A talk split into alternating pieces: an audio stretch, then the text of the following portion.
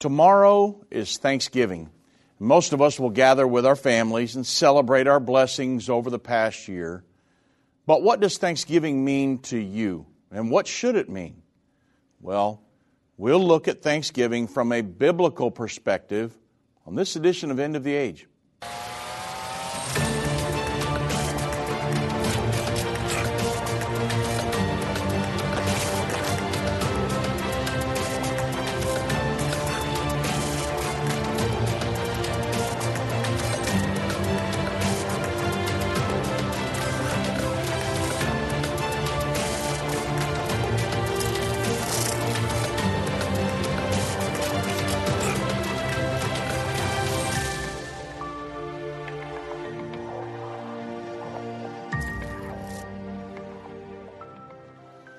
Good evening, everybody, and thank you for joining me on another edition of End of the Age. And I know that tomorrow, hey, it's the big day, right? And football, eating, all that good stuff. But it's much more than that. So we'll start at the beginning, and then I'm going to bring you through a lot of things we should be thankful for, talk about Thanksgiving, and from maybe a little different perspective than what you've heard it before. We know that Thanksgiving is a national holiday, which traditionally began with the harvest feast by the English colonists. According to Britannica, the New England colonists were accustomed to regularly celebrating Thanksgiving, the days of prayer, thanking God for their blessings. Not just one day, but days, plural, of prayer, thanking God. However, for many, it's turned into a day to watch football and to eat a large dinner with friends and family. Now, not that there's anything wrong with football or a dinner, but the focus of God appears to have shifted just a little, right? I mean, let's just be honest here. I know tomorrow is set aside as a day of Thanksgiving, but the Bible says to give God thanks every day. James 1:17, the Bible says, every good gift and every perfect gift is from above and cometh down from the Father of lights, with whom is no variableness, neither shadow of turning. Everything you have comes from God. If God took His hands off of your life, you wouldn't even exist, much less have anything. A lot of people think, well, hey, I've worked hard and I've accumulated a few things in this life. But the fact is that if God took His hands out of all of our lives, there would be nothing, right? And so we don't really have a lot to glory in ourselves. We should thank God for everything, all of my blessings. And, you know, I wanted to kind of bring this into perspective here, because I know I'm in the news every day. I know that we're dealing with rampant inflation, a crazy government. I mean, come on. You guys are following this stuff. Open borders. Unbelievable national debt, loss of our energy independency, a ballooned welfare state, broken supply chain, we've abandoned our allies, we've aided our enemies, corrupted our education system, defunded the police, decriminalized lawlessness.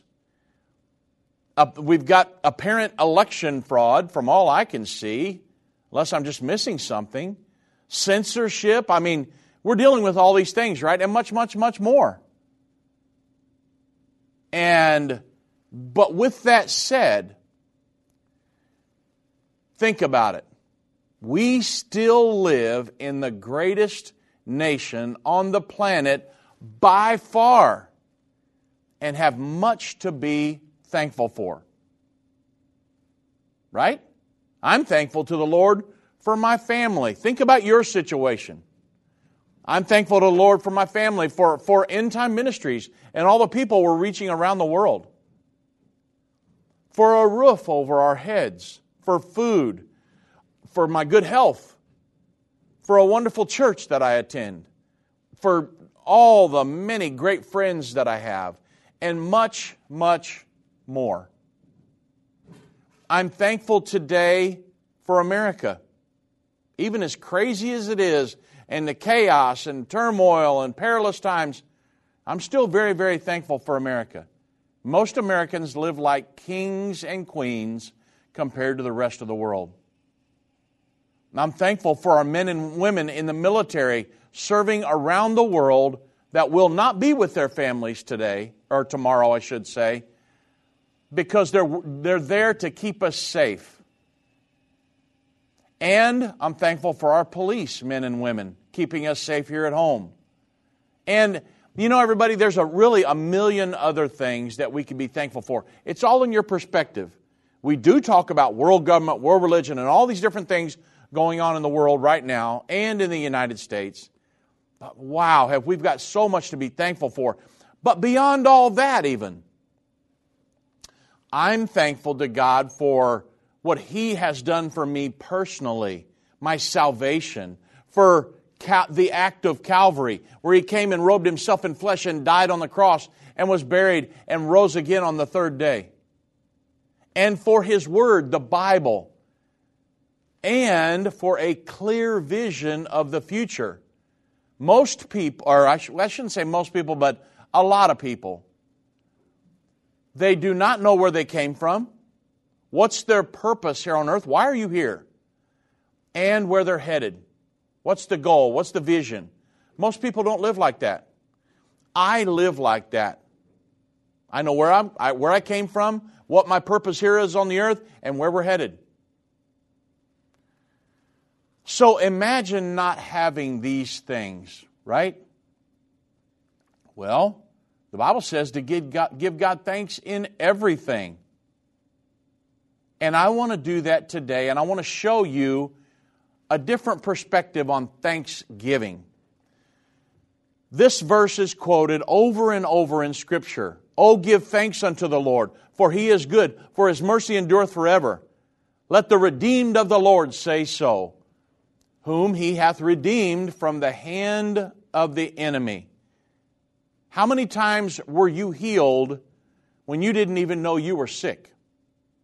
You might be out there saying, well, God's never healed me. How many times did He heal you when you didn't even know you were sick?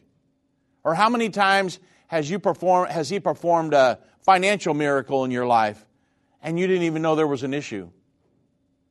Or that He caused something ahead of you, a tree to fall in the road, and you got angry because you were late to work, but yet He kept you from having a wreck down the road somewhere. Or you had a flat tire and God was sparing you from something bad that could have happened. Think about it. There's a million reasons to be thankful every single day, not just tomorrow. And I wanted to kind of refocus us today because I know a lot of people tomorrow it's all about football and food. But as you go into the Thanksgiving season, remember there's a million things to be thankful for. America and your family and your home and food and shelter and clothing. But more importantly, for God Almighty and what He's done for each one of us. We'll get deep into it after the break. Satan and the elites of this world don't want you to understand the timeline leading to the second coming of Jesus.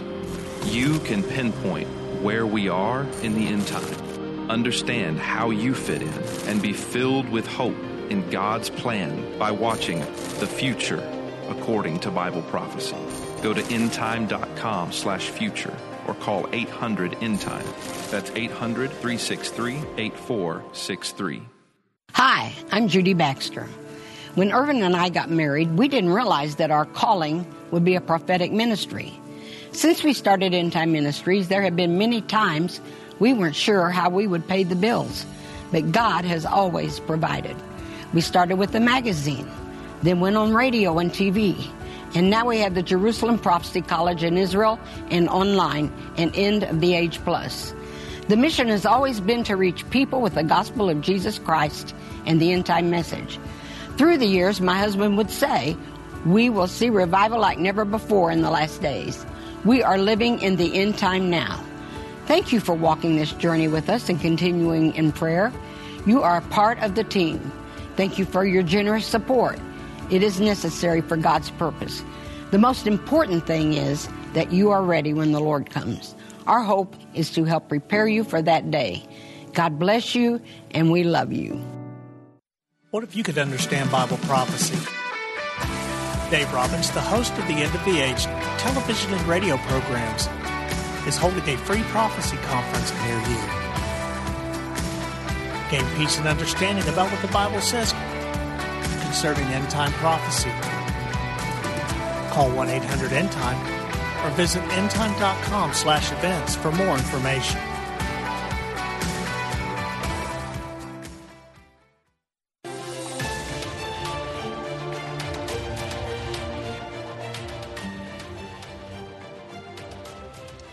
Psalm 100, verse 4. Enter into his gates with thanksgiving, and into his courts with praise. Be thankful unto him, and bless his name. Ephesians 5:20. Give thanks always for all things unto God and the Father in the name of our Lord Jesus Christ. Colossians 3:17. And whatsoever you do in word or deed, do all in the name of the Lord, giving thanks to God and the Father by him. 1 Thessalonians 5:18, in everything give thanks, for this is the will of God in Christ Jesus concerning you. Hebrews 13:15-16, by him therefore let us offer the sacrifice of praise to God continually, not just one day a year, but continually, that is, the fruit of our lips, giving thanks to his name. But to do good and to communicate, forget not. For with such sacrifices, God is well pleased. God wants you to thank him. You should want to thank him. Revelation 7:9-12. The Bible says this is during a future vision of heaven that John saw. After this I beheld, and lo, a great multitude which no man could number, of all kindreds, peoples, tongues, and nations. They stood before the throne and before the Lamb. They were clothed with white robes and palms in their hands. And they cried with a loud voice, saying, Salvation to our God who sits on the throne and unto the Lamb.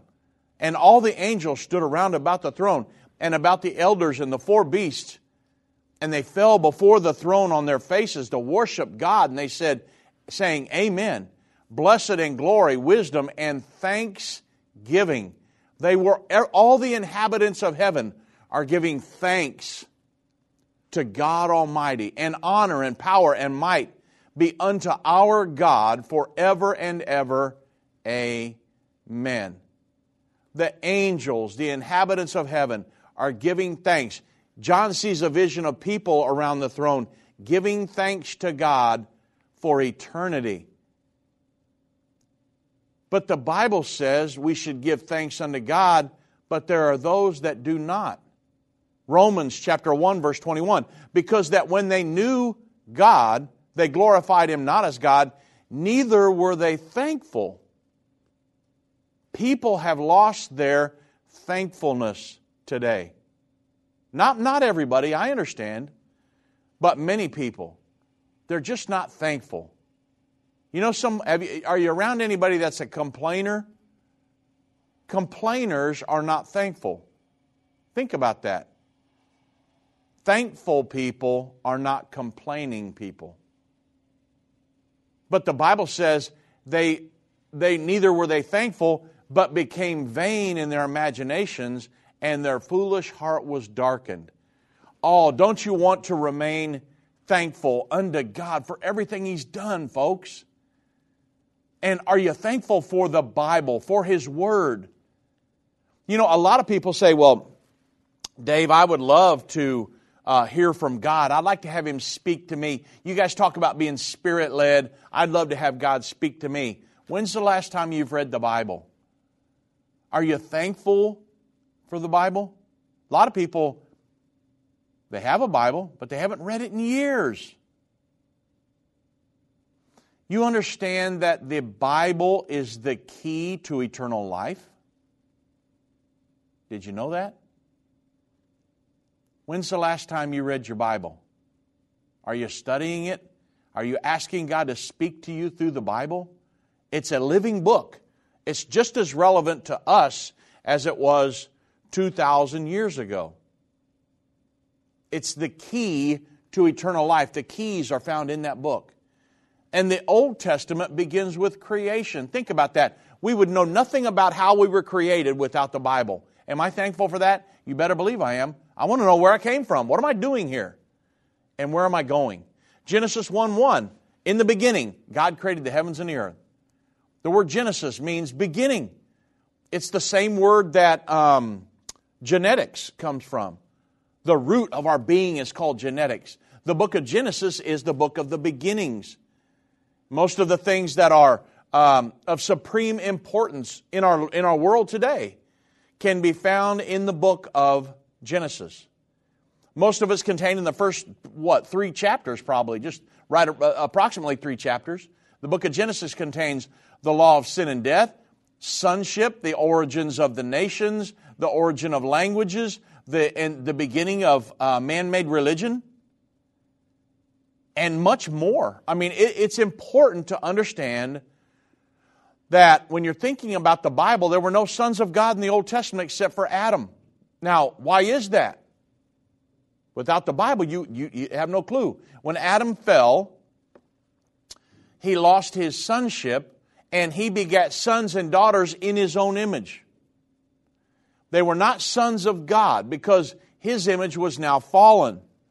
We don't find another son of God until we come to Jesus Christ. And the Bible tells us that he came to begat many sons into glory, right? Jesus is the second Adam, and he came to purchase for us the original state of man lost by the first Adam. Now, folks, I'm telling you principles right now that are more important than anything else in your life. You have to understand what happened in the Old Testament and how God came to redeem us in the New Testament and make us sons of God, to restore all that was lost under the first Adam. And how can I be a part of that? And then where am I going? Where am I going to spend eternity? This is of utmost importance here. And again, I'm coming at Thanksgiving from maybe a different angle than what you've heard. But should we be thankful to God for every breath that I take? Every heartbeat comes from the Lord. And I need to thank Him for that. The Bible says, neither were they thankful. And they became vain in their imaginations, that when they knew God, they didn't recognize Him, and they didn't acknowledge Him, and they weren't thankful for Him. Oh, folks, I'm thankful to God today. I'm thankful for His Word. There's another very important concept in the Bible. Without the Bible, we would know none of this. We would be in the dark. Most folks don't understand this, but it's introduced to us early in Genesis chapter 2, verse 17. But of the tree of knowledge of good and evil, thou shalt not eat of it. For in the day that thou eatest thereof, thou shalt surely die. This is a law that still affects us today. And it's called the law of sin and death. Ezekiel chapter 18, verse 4, it says, Behold, all souls are mine, and the soul of the Father, so also the soul of the Son is mine. Here it is, the soul that sins, it's going to die. It's the law of sin and death. Romans 6:23 reveals, For the wages of sin is death, but the gift of God is eternal life through Jesus Christ our Lord. So the law of sin and death ruled from Adam until Jesus Christ. Romans 8:2 says, For the law of the Spirit of life in Christ Jesus has made me free from the law of sin and death. So for 4,000 years, mankind was locked into this law of sin and death. And it reigned from Adam till Jesus Christ, because all had sinned and everyone was under the power of the law of sin and death. Well, when Jesus came, the law of Spirit of life in Christ Jesus has now made us free from the law of sin and death. You say, well, everybody on the planet? No. Those that have been born again. How do we get the law of the Spirit of the life in Christ Jesus in us, so we can be liberated from the horrible state of affairs that the human race has been locked under for the last 6,000 years? How do we get out of that? How can I apply what Jesus did on Calvary to my life? But even though there is a way out, most people are still living under the law of sin and death. You understand? Only through Jesus Christ can we escape and you know, we can discover how to take advantage of that, this just a majestic, marvelous, redemptive work of Jesus Christ so that we can regain innocence like Adam and Eve had and be happy to go to church. A lot of people don't want to go to church. You ever heard anybody say, hey, would you like to go to church with me? No, if I went to church, the roof would cave in, right? You've heard of that. Well, that's because they're living under guilt. And hey, I don't want to get around church people. I don't want God to notice me, even though He knows everything they're doing. He's giving them their next heartbeat and their next breath. But yet, I don't want to come under that because I'm guilty of the things I'm doing, right? But Jesus Christ can make you free from all of that. The Bible tells us this and explains all these concepts, folks. Now, when we look at Abraham, the first 11 chapters of the book of Genesis, it covers about 2,000 years of the human history. 11 chapters of the Bible, 2,000 years. The flood, the Tower of Babel, Adam and Eve, Cain and Abel, all of them, 2,000 years. And then God slams on the brakes and He spends the next 12 chapters of the Bible on one person, Abraham. Abraham became the father of the physical people on the earth, the Jews, and the father of the spiritual people on the earth, the church of Jesus Christ. And he is the father of both the Old Testament and the New Testament. And furthermore, God made a covenant with Abraham 4,000 years ago concerning the boundaries of the promised land that is still valid in Israel today and in the news every single day. So it's important that we understand the concepts of the Bible, right? So are you thankful for the Bible? Man, oh my goodness, come on. So when I'm looking at life and I'm trying to understand, where did I come from? Why am I here? Where am I going? And the enormity of it all, some of the things in life don't seem so important, do they? Again, I'm wrestling with inflation just like you are. I'm buying gas at the same gas station you are, at the same grocery store. Everything's up. I understand that. We're coming into Christmas. Thanksgiving is going to cost more than it did last year. I understand all that stuff. I understand world government, world religion, our crazy government that we have, the fake voting system that we have, horrible, and all the different things that are going on. But have I got so many things to be thankful for? You better believe it, because I'm telling you, this old world's not my home. I'm occupying till He comes. I'm just passing through here.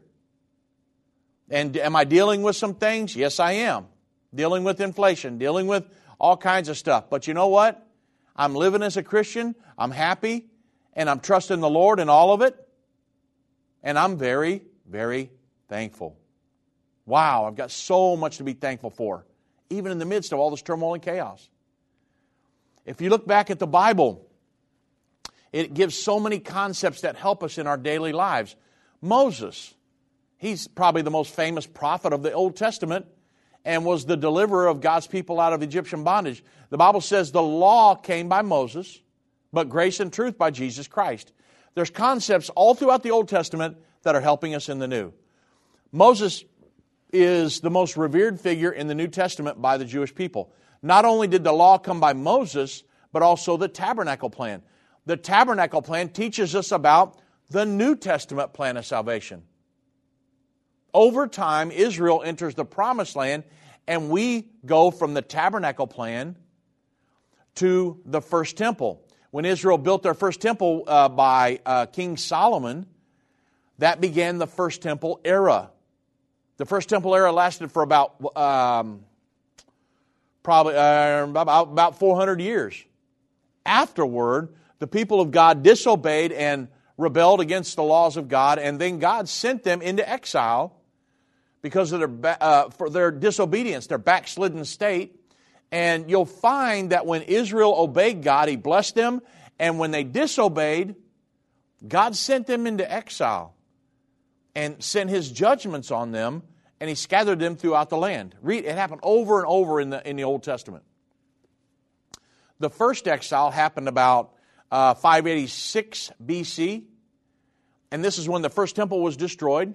70 years later, the children of Israel are brought back to Israel, and they build the second temple. And that began, they began the second temple era, which continued all the way through the ministry of Jesus Christ and culminated in 70 A.D. And the fulfillment of that prophecy that Jesus gave Himself. And the Jewish people then, after that, went into another exile that was 1,878 years, almost 2,000 years. And then, of course, Israel comes back together as a nation, and that's a fulfillment of Bible prophecy as well, Ezekiel 37. Then we jump to the New Testament. Messiah is born. The Old Testament provides many prophecies of the coming Messiah, and the Bible teaches us the central purpose for Jesus coming to this earth, which is of utmost importance to you and me, right? And this is why I'm so thankful that God would robe Himself in flesh and come and die for me on Calvary, right? The central purpose of Jesus coming to the earth was to build His church. And it also tells of the rejection and the crucifixion of Jesus and ultimately His resurrection, the redemption and the restoration of sonship. Remember, the first Adam lost paradise, and it was the goal of the second Adam, Jesus Christ, to regain paradise for you and me. Oh man, folks, am I thankful for that? You better believe I am. These are the most important concepts in your entire life. This is going to determine where you spend eternity. And I'm thankful for God that God laid it out so perfectly to where I would know how to obey the gospel and have that what He did on Calvary applied to my life, and you can know it as well. Whether it's a global pandemic, threat of war, or floundering economies, end-time events are happening around the world every day. How can you have peace in a world of such great uncertainty? With the End Time Magazine subscription, you can gain a deeper understanding of current events and its prophesied repercussions. End Time Magazine's exclusive content and prophetic insight allows you to understand where we are in the end time. It will give you peace when horrific news and events happen. When you subscribe today to End Time Magazine for 12 months for just $19.99, you can have hope for the future because you will understand what the Bible says about the time we are living in. You'll get access to exclusive articles like the prophesied American-Israeli alliance, End Time Do's and Don'ts, and Could School Choice Save America? Subscribe for you or a friend right now. Go to endtime.com or call 1-800-END-TIME. That's 1-800-END-TIME. The symbols and prophecies within the book of Revelation have perplexed Christians and unbelievers around the world. In his final work, Revelation, The Unveiling of Jesus Christ Part 2, the late Irvin Baxter unlocks the mystery of the book of Revelation with in-depth analysis and commentary like you've never heard before. These comprehensive study tools, available for $299, will deepen your biblical understanding. Don't miss this special offer. Call 1-800-END-TIME. Or go to endtime.com. If your station only carries the first 30 minutes of End of the Age, go to endtime.com and click the watch button to continue today's broadcast. You can also finish up later by clicking the archive button.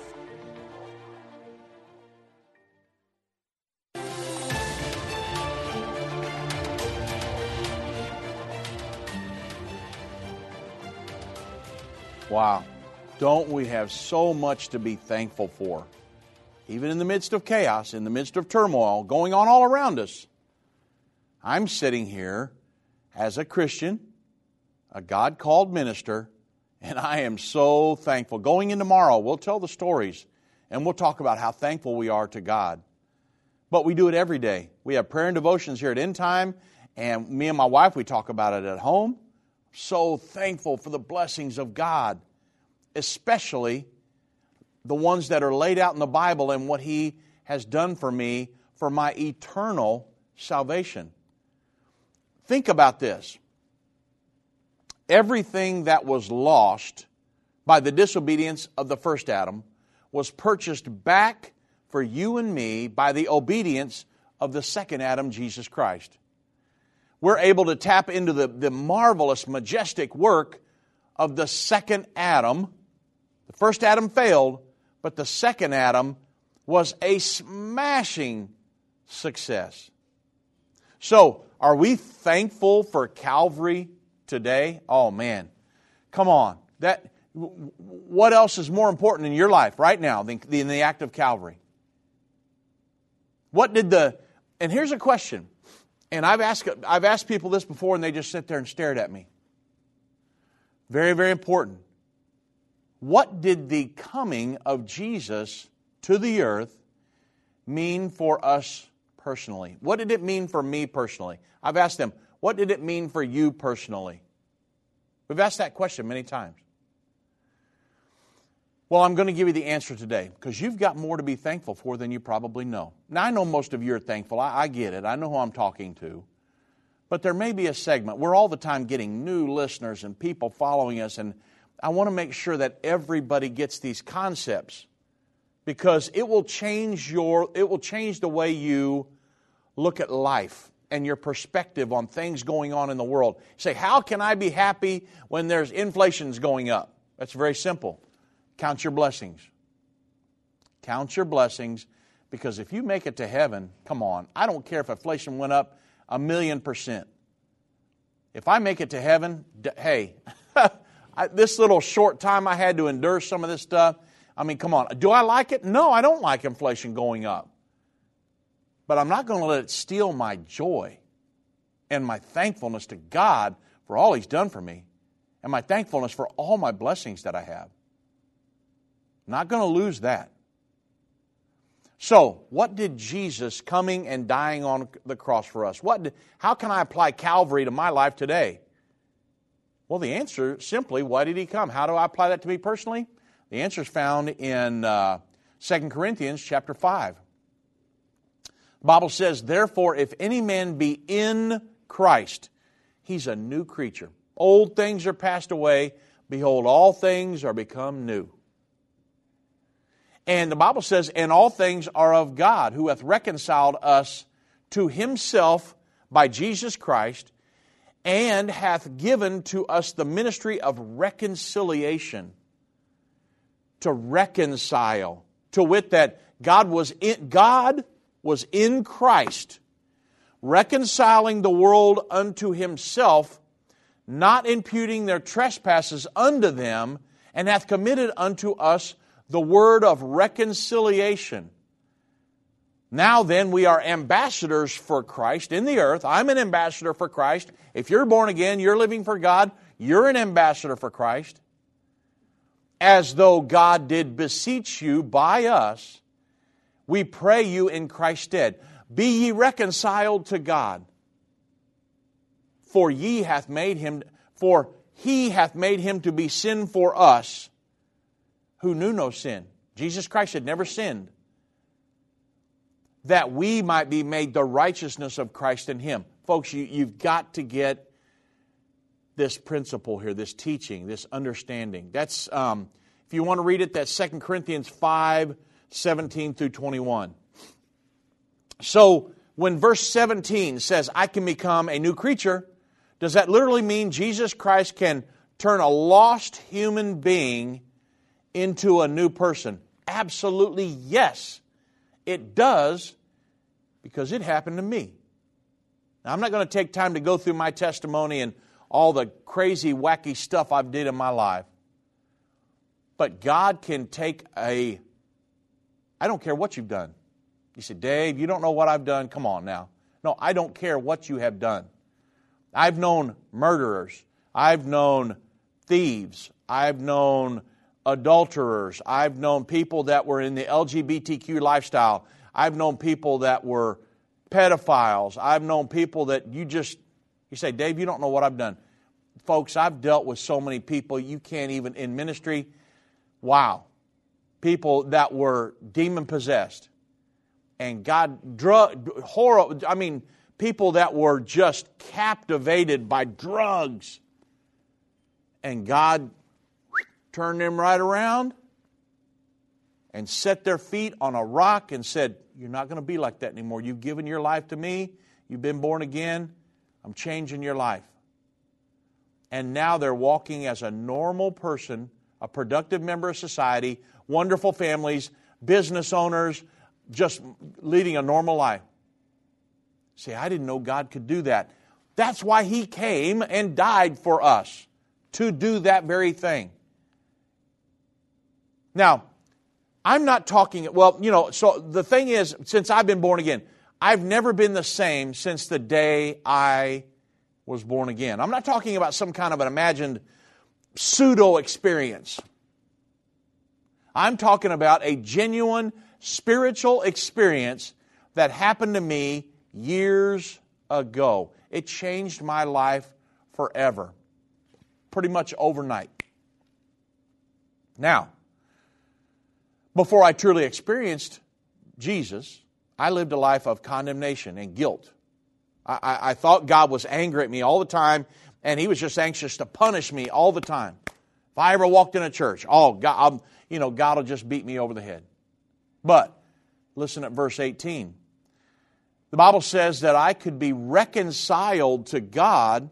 What does it mean? What's the word reconciled mean? Well, the Latin word concilio means to bring together. The prefix re means again. So the word reconcile means to bring together again. Every person listening to me and myself, we were all separated from God by sin. But this scripture says that we can be reconciled to God by Jesus Christ. Well, say, how in the world does that work? Well, it seemed like the harder that I tried to find peace with God, the more I wrestled with condemnation, okay? And then I found out the big secret that's in verse 19 here. There it says, God reconciled us unto Himself by not imputing our trespasses to us. What does it mean when it says God would not impute our trespasses to us?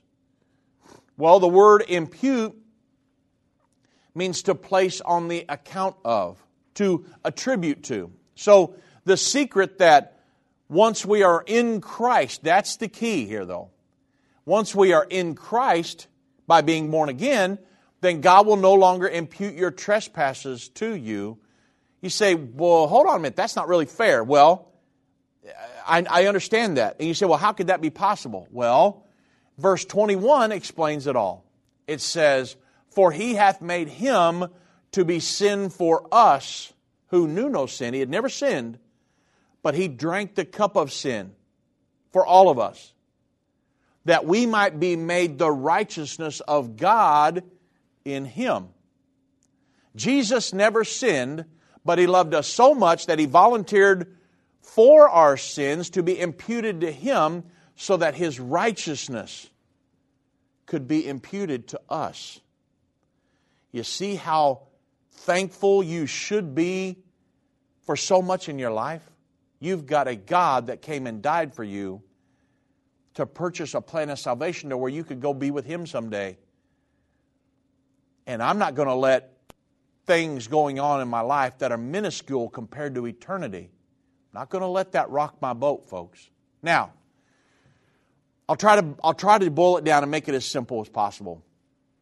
Again, got to get this concept. There was a law that ruled the human race from Adam until Christ, the law of sin and death. Defined in Ezekiel 18:4, behold, all souls are mine, the souls of the Father, so also the soul of the Son is mine. The soul that sins, it shall die. There it is. The soul that sinneth, it shall die. The law of sin and death. All of us lived under the law of sin and death, but God loved us and didn't want us to die. And so He designed a plan to save us from the law of sin and death. And God said, I'm going to become a man and will be tempted like every other human being. However, I will not yield to those temptations. I will live a sinless life. And consequently, I will not deserve to die. But I'm going to trick Satan into killing me anyway. And when Satan kills me, He will have broken the law of sin and death, and since only the soul that sins must die. But Jesus Christ had never sinned. Once the law of sin and death is broken by Satan, then that contract is null and void, and it will no longer be in force. You understand these concepts? When you can get this stuff, it's changed your life. Just totally change your life forever. Romans 8, 1 and 2. It explains it this way. It says, "There is therefore now no condemnation to them which are in Christ Jesus." That's the key. In Christ Jesus. Got to be born again. Jesus told Nicodemus, except a man's born again, he can't enter to see the kingdom of God. To get into Christ Jesus, you do that by being born again. The Bible says, "Who walk not after the flesh, but after the Spirit, for the law of the Spirit of life in Christ Jesus has made me free from the law of sin and death." You say, how did His death pay my sin bill?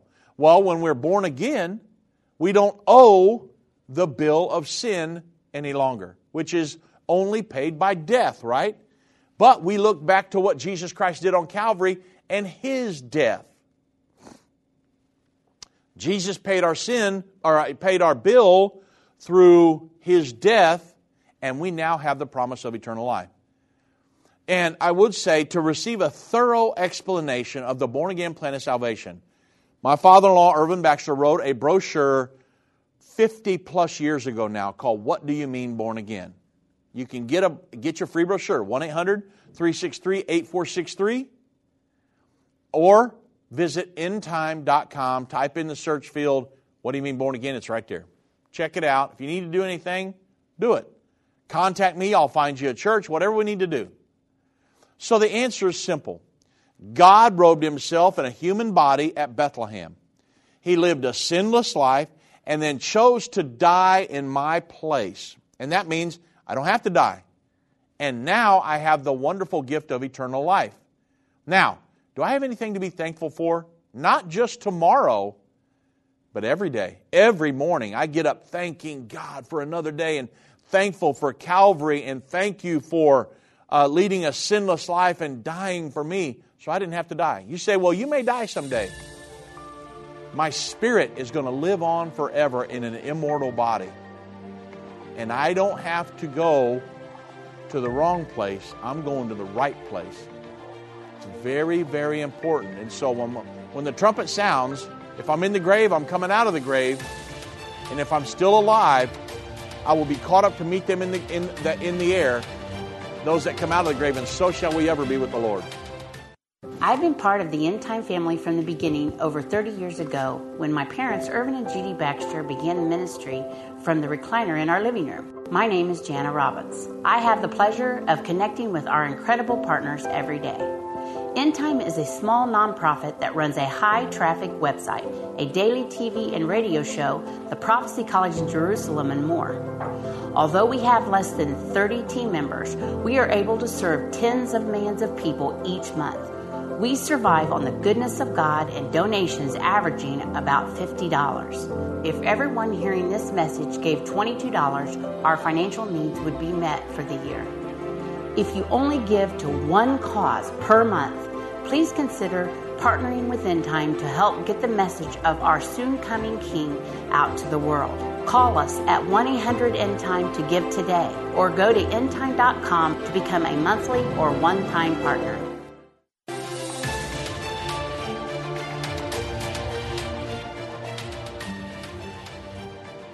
You know, I know that some may ask, well, what do I do now? You know, I've been born again. What next? And it's very important. You need to be connected to a good Bible-believing, Bible-teaching church to help disciple you. Look at the New Testament church. That's how they functioned. And I'm very thankful that we have churches all over the world. End Time Ministries has sent tens of thousands of people to good Bible-believing, Bible-teaching churches over the years, all over the world. Believe me, I've got a hold of so many missionaries and people just everywhere, finding people, good churches, hopefully in their area. There have been a few where I said, look, you're going to have to follow us online or get a good hold of a good church online, because they were hundreds of miles from a decent church. And you got to do the best you can do, right? But I'm very thankful that the Bible tells us about all that. The Bible also, think about this, the Bible shows us the church age. You know, by studying the apostles, we're able to see how human beings, like you and me, how they put into practice the everyday teachings of Jesus Christ. It's what the New Testament, read the New Testament at some point. By studying the history of the early church, it allows us to see what the church should look like right now. You say, there is no way we could do that. That's how we're supposed to be living and doing, right? And so the church of the 21st century should look like the church of the first century. How they functioned, that's how we should function. You say, well, my church don't do that. Well, maybe you need to say, Pastor, what's up? You know? The Bible teaches that both Jews and Gentiles can be saved too. Right now, I've got Jewish friends who are saved. So there's no excuse why a person does not have their name written in the Lamb's Book of Life right now. No excuse. You say, Dave, listen to me. I have sinned like you cannot imagine. Look, I don't care about that, and neither does God. You need to get over that hump. I've dealt with so many people over the years that said, oh, I've done this or I've done that, and I've done that a million times. Look, I got all that. I can tell you people in church that I know of right now that God has completely turned their life around that did just about anything you can imagine. And God loved them, and God changed their life. There's no excuse. Zero excuse. What excuse could you come up with on the judgment day to say, oh, God, I didn't serve you because I just did this, and I couldn't get over that. No, there's no excuse. And you say, well, wow, Dave, that's pretty strong. Yeah, it's pretty strong, because I want to get people to heaven. And I tend to be kind of blunt, and I know that. But do you think Jesus Christ was blunt at times? A lot more than I am. And the Apostle Paul, some of those guys. Sometimes you got to grab somebody by the lapels and say, listen to me. God loves you. Do you understand? I'm so thankful today that God did not look at me and say, Dave, you're a lost cause. You're hopeless. Because I was not a saint, believe me. But God loved me, and He changed my life. And I'm telling you, He can do it for you too. And I know, as sure as I say that, you're sitting there going, but Dave, you don't know. No, listen, I do know. I do know. And so it's very important that you understand God loves you, and He came and died for you regardless of what you've done. It's very, very important you understand that. God is love. Love. Unconditional love. God had you on His mind when He was hanging on the cross. Do you understand? And so, of utmost importance, we get these concepts. Am I thankful? You better believe I am. Better believe I am. The Bible talks to us again about the millennium, things that are coming in the future. So the Bible helps us with things in the past. Where did we come from? What am I doing here? The early church. How should I be living my life? And where am I going? Bible prophecies, they foretell the second coming, the battle of Armageddon, all these different things. Prophecies concerning Jesus and how He's crowned King of Kings and Lord of Lords, and that Satan's going to be bound for 1,000 years, and it's the beginning of the 1,000-year millennial reign. There's going to be 1,000 years of peace when Jesus Christ will rule in justice and righteousness. At the end of the 1,000 years, Satan's going to be loose for a little season, at the end of the human experience, when there will be no more humanity, after the great white throne of judgment, all humanity is going to forever be destroyed, and we will inherit eternal life. Now, I hope everybody that's listening is part of this second category, right? And then at the end of all of this, of course, we have the great white throne of judgment. It takes place, and when that takes place, it plunges us into eternity. Before the world began, there was eternity. The Bible says, in the beginning. So there was a beginning. Eternity has never stopped. We've just had 7,000 years of human existence here. And then once the great white throne is done, we go back off into an eternal existence, and the Bible says there will be world without end. I don't know what's out there in eternity. I know I'm going to be with the Lord exploring the whole thing. Now, He's already been there. He's probably going to set us around the throne and say, okay, let me tell you guys some stories. Can you imagine being there? I'm going to be there. If God will help me and have mercy upon me, I'm going to be there, and I'm going to hear Him tell me about what was there 50 trillion years ago. This one planet that He created and this one type of people. I don't know. I mean, the Bible says world without end. I don't know what's out there, but I'm going to be with Him. I'm going to tell you that. I don't care what I have to do. And I want you to be there as well. You say, is it really come down to, that to where it's kind of black and white like that? Yep, it is.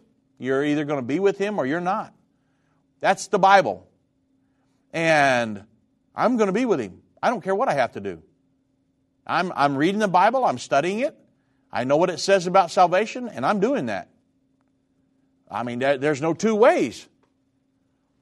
And so it's very, very important that we understand these concepts. How does what Jesus Christ did on Calvary, how can I apply that to my life close to 2,000 years later? If I don't understand that, I need to go to some websites or contact End Time Ministries or keep listening to our program or something so that you get those concepts down. Get in a good Bible study. Let somebody teach you about those concepts. Now, I know a lot of people that have been through several Bible studies, and you talk to them about the law of sin and death, and they say, what? The law of sin and death? That makes no sense. And I'm like, it's a revolutionary concept. And once you understand it, it can help you in your walk with God because you can make it. I know a lot of Christians that still live under guilt. Oh, I did a sin 10 years ago or 15 years ago, and I can't let it go. Listen, God has let that thing go. You need to learn how to let it go. Get over that hump and live for Jesus Christ. He forgot about it a long time ago. You repent and get up, dust yourself off, and keep on going. Don't hold on to that stuff. You can make it. It's freeing. The Bible says that once you're born again, once people that are in Christ, He will not impute their sins unto them. You can do something. If you make a mistake, repent, get up, dust yourself off, and keep on the straight and narrow. Don't let that give you an exit off of the straight and narrow. That's Satan's master plan. Don't do that. That's deception. Jesus Christ came to die. Purchase a new plan of salvation that if you're a born-again individual and you make a mistake, get down on your knees and ask God to forgive you for your sins and get up and keep on going. You can make it. All the rest of us are going through the same thing. Okay? You're not the only one out there isolated. All of us, everybody has made a mistake after they were born again. Everybody. You're not isolated. You can make it. Okay? So, don't live under guilt. The Bible says there's therefore now no condemnation. Okay? How do we live in that? You got to get these concepts down. Now, are you thankful? Even in a world of turmoil and craziness, once you understand where I came from, what I'm doing here, what's my purpose, and where I'm going, man, I can be thankful. I can sit that and say, you know what? Yeah, I am paying $3 plus a gallon for gas. Now, I'm in Texas. When you guys are in California and all that, you may be paying a lot more. I'm just saying, regardless of what I'm paying for gas, regardless of what the groceries are costing and the high energy bills and all the different things that all of us are dealing with and this craziness in the government, all this nuttiness, perilous times, I'm still thankful. This is the season of Thanksgiving. We're focused on it, but it should be every day. But am I thankful? Oh, man, come on, everybody. You better believe I am. That the God of heaven would robe himself in flesh and come to earth and die for me, to where I didn't have to live under guilt and condemnation all the time, and I can live as a free individual. I'm not under the law of sin and death anymore. I've been made free from that. You talk about a liberating experience. I know people that have been in church for years that still live under condemnation for something they did 20 years ago. And I'm like, you've got to be kidding me. Satan's got you tied up in a knot. You need to understand these principles. Without the Word of God, how would you even know about them? But most people don't, because they don't study the Word of God. And it's very important. I'm talking to non-Christians and Christians today. Very important. You understand these principles. You want to live as a free Christian. This is how to do it. And so, all of these things are recorded in the Bible. The Bible teaches us about this marvelous, magnificent, intelligent God that we serve. And He's got plans that go way beyond the 7,000 years recorded in the Bible, right? From when the earth was created, all of the human existence, all the way to the great white throne of judgment, and we go off into eternity again. Eternity never stopped, but there's this 7,000 years of recorded human existence here. And so, but once you know, hey, here's where I came from, here's why I'm here, here's where I'm going, and I can live a successful Christian life and be reconciled unto God while I'm here, wow, am I thankful? You better believe it. How about having this conversation with your family tomorrow? Strike up this conversation. See how it goes.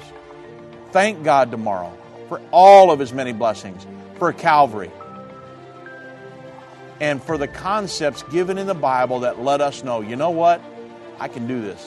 I can do all things through Christ who strengthens me. I can't, but He can. And that's the point of all of this. What He did on Calvary allows me to live a free Christian life in this time.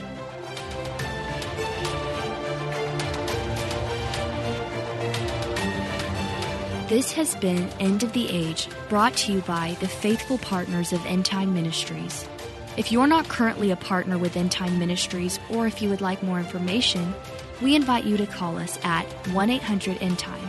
That's 1-800-363-8463, or visit us online at endtime.com.